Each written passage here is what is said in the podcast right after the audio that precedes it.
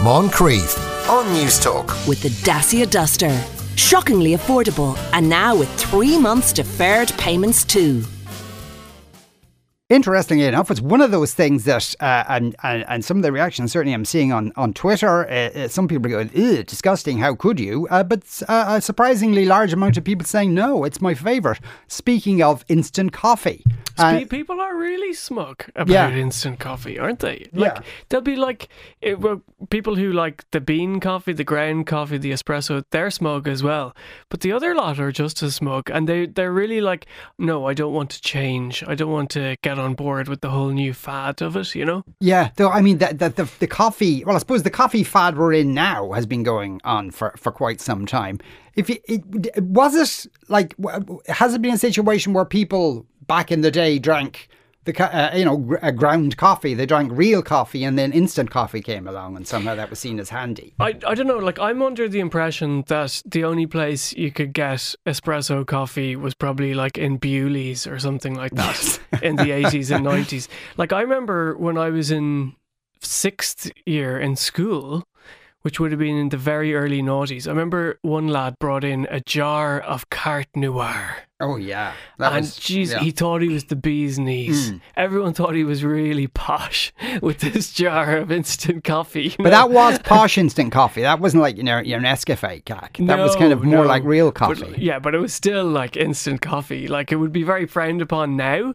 But um, there's this constant attempt, really, by instant coffee companies to portray their product as something a lot posher than it actually is, which is just soluble coffee granules Yeah. um, which have been evaporated after you know making real coffee that's been brewed down. But um, there tends to be a lot of romance. I was looking at a lot of the ads earlier from the 80s and 90s, the old Nescafe ads, the Maxwell House ads. They're full of like meet cutes with kind of single men of a certain age, you know, uh, kind of with the, this kind of doe-eyed young woman. Uh, There's this constant kind of romanticizing of instant coffee, but it's just not Yeah. romantic at all. It wasn't I think Carte Noire was David Ginola or, or, was, somebody. And that was to kind of make it like this is like sexy instant coffee. this Really is a whole sexy. different thing. Yeah. Yeah. So before instant coffee, what did people drink? Yeah, so um, well, in this part of the world, they drank tea. That's Yeah. for sure. but in other parts of the world, um, I'm not so sure. Um, I think that the story really begins in the late 19th century, Sean, in terms of instant coffee. Um, it's actually in Invercargill in New Zealand. Um, where people think it began with a gentleman by the name of David Strang. He is said to have invented the world's first instant coffee. It was called Strang's Soluble Dry Coffee and Chicory Powder from 1890. It's funny, in my research, I constantly found references to the combination of chicory hmm. with coffee. I don't know why. Yeah. I mean, I wouldn't eat chicory on a normal day on its own. It's one of those things that you'd find in a hipster salad. Yes. Very, very strong flavour. You know? Yeah. Uh, yeah, I don't know why they uh, they combine that stuff uh, with it at all. Really, maybe. Maybe it would As a has health preservative or benefits or something. something. I Yeah, it might, know. or per- perhaps as a preservative. Anyway, um, things really kick off in 1901, just 10 years later. And this is kind of the more famous origin story of instant coffee is with a Japanese inventor called Satori Kato or Kato. He was a Japanese scientist working in Chicago and he launched his soluble coffee um, there and he revealed his process, which was to remove the oil and the fat from the coffee and to reduce it to a hard substance and then dry it using the vacuum evaporation process so that you ended up with these kind of crystals that you could rehydrate afterwards. His theories were adopted by a man with the very famous name of George Washington, George Louis Washington, and he basically produced the world's first mass produced instant coffee.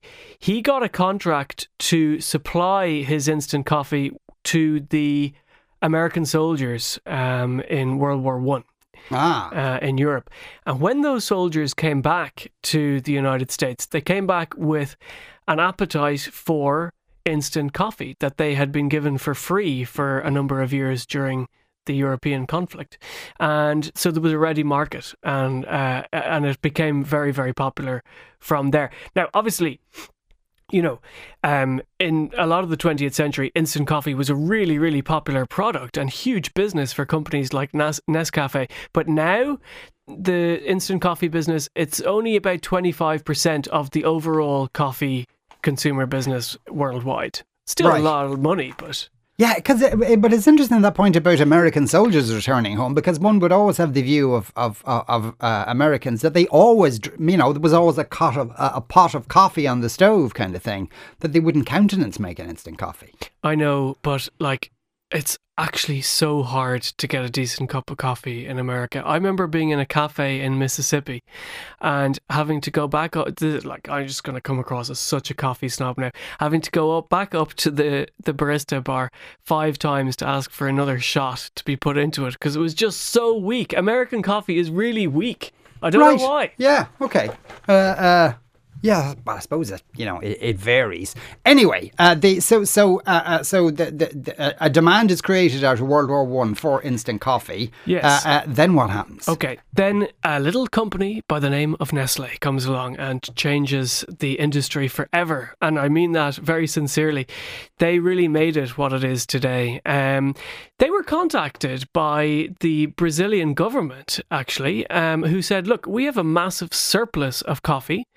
Um, it's the biggest, still to this day, Brazil is the biggest coffee producing country in the world. And all that coffee surplus is getting spoiled. And we think that is there a way that we can use this to bolster the Brazilian economy?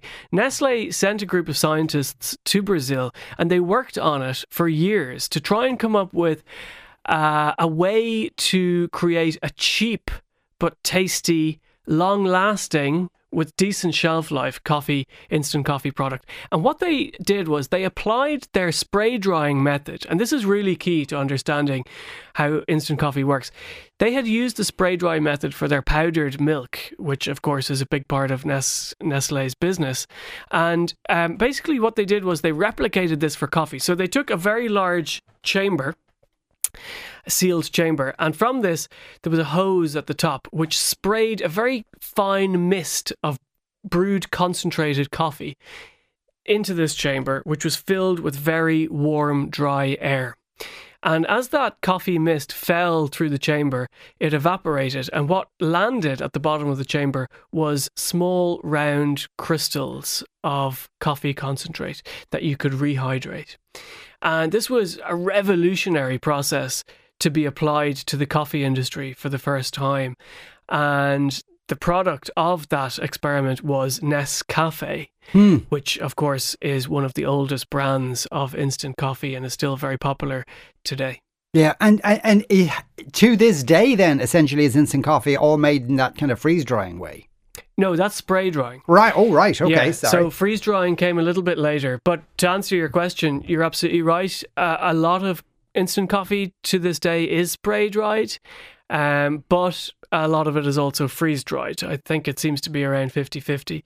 Um, freeze drying came after World War II. As we've seen many times on this slot, uh, Sean, you'll often find technological innovations that took place during World War II then get applied to sort of peacetime objectives, more civilian objectives after the, the conflict comes to an end. And that's exactly what happened with the freeze drying process. With um, a laboratory in Massachusetts decided to apply it to coffee. And the brilliant thing about freeze drying is that it's all about the sub- sublimation process, which means that you can convert or you can um, melt frozen slabs of coffee uh, w- bypassing the liquid phase. So it goes from ice to vapor, leaving these dried coffee granules. That's what freeze drying is all about. And um, it's. Uh, and would that be better? Uh, uh, well, the- people think it is better Yeah. because it's more expensive. The freeze drying okay. process is more expensive, and that's why spray drying is more common uh, than freeze drying to this day. But we, you know, in common parlance, people tend to talk about freeze dried products. You don't really hear people talk about spray dried products, even though that process is more common. Right. How interesting. And I assume then that the, the you know have we moved out of the golden age of instant coffee, given that you know coffee is so fetishized now and everybody has can buy one. Yeah, yeah, I, I think so. Like you'll you, what you'll find now is that the instant coffee market has changed to trying to kind of portray itself as offering a premium coffee beverage. So it, it uses the images and the the marketing principles of brewed coffee. So say your um, Nescafe Azeras and things like that. Well, like they're still instant coffee products, but the language that they use, the imagery that they use, is trying to borrow from the kind of um, the I suppose the snobbery of kind of brewed espresso Yes, type of coffee. course. But then Nespresso is a really interesting one because, you know, some people might argue that, well, is Nespresso an instant coffee? Or is that. No, uh, I think it's that actual coffee that's that's that's just in a pod. Yeah, but what's the difference? Because is it like i- i- it's not fresh? It's, it hasn't been ground that morning, has it? No, that's a good point, actually. No, So but I it's kind suppose a been- crossover Yeah, it's been sealed and it kind of percolates through. So percolation takes place. But yeah, you're right. It's, it's not. Yeah, you wouldn't strictly call it a freshly ground coffee. I don't that's for think sure. so. I Yeah. think it's sort of attempting to be a kind of a, a crossover between the two worlds. But it is a, a co- the world of instant coffee is a remarkable lesson in advertising. I mean, it's just extraordinary the ads that we've even had in Ireland, and so many of them. Uh, you know, Maxwell House, Nescafe. We grew up with those brands, and it goes to show that in Ireland and in the 80s and 90s, it was all about instant coffee. I'd love if our listeners knew of anywhere in Ireland that you could get an espresso coffee during that period. Yeah. Right. Alex says the coffee grounds are still left in the pod. This is an espresso now at the end. Big, big difference between the pods and instant coffee, says Alex. Uh, the It's chicory root that's put in coffee, not the leaves, as per the salad, says uh, one text. And Ah, someone, okay. uh, someone else says uh, in South Africa, coffee is generally blended with chicory and it's delicious. Wow. Okay. Yeah. And uh, someone else says, I remember in the 50s making co- a coffee drink fro- uh, from I- Irel Coffee Essence. Instant coffee was a luxury. Uh, yeah, back then it probably was. Uh, now, I'd say tomorrow, uh, Simon Tierney uh, will be having quite a few coffees because you're on air uh, covering the uh, uh, election. When do you start? When do you finish? And what will you be doing? We start at 11 p.m., a special election night edition of Race to the White House. And we're going to go through until probably around half two, with the thinking being that we'll have got a good few of the swing states by then. But this isn't a traditional election. Who knows if we're going to get any results at all? Hopefully, we will get some tomorrow night. Yeah, I. The scary, the scary thought of this is a traditional election uh, for, for Yes. future generations. Simon Tierney, thanks a million for coming into us. Uh, uh, and Race to the White House, as you heard there, starts uh, tomorrow night, uh, 11 o'clock. You are listening to the Moncrieff Show on Newstalk. We're going to take a break after that when Cromwell banned Christmas. Moncrieff on Newstalk. With the Dacia range. Drive away today with no payments for the first three months.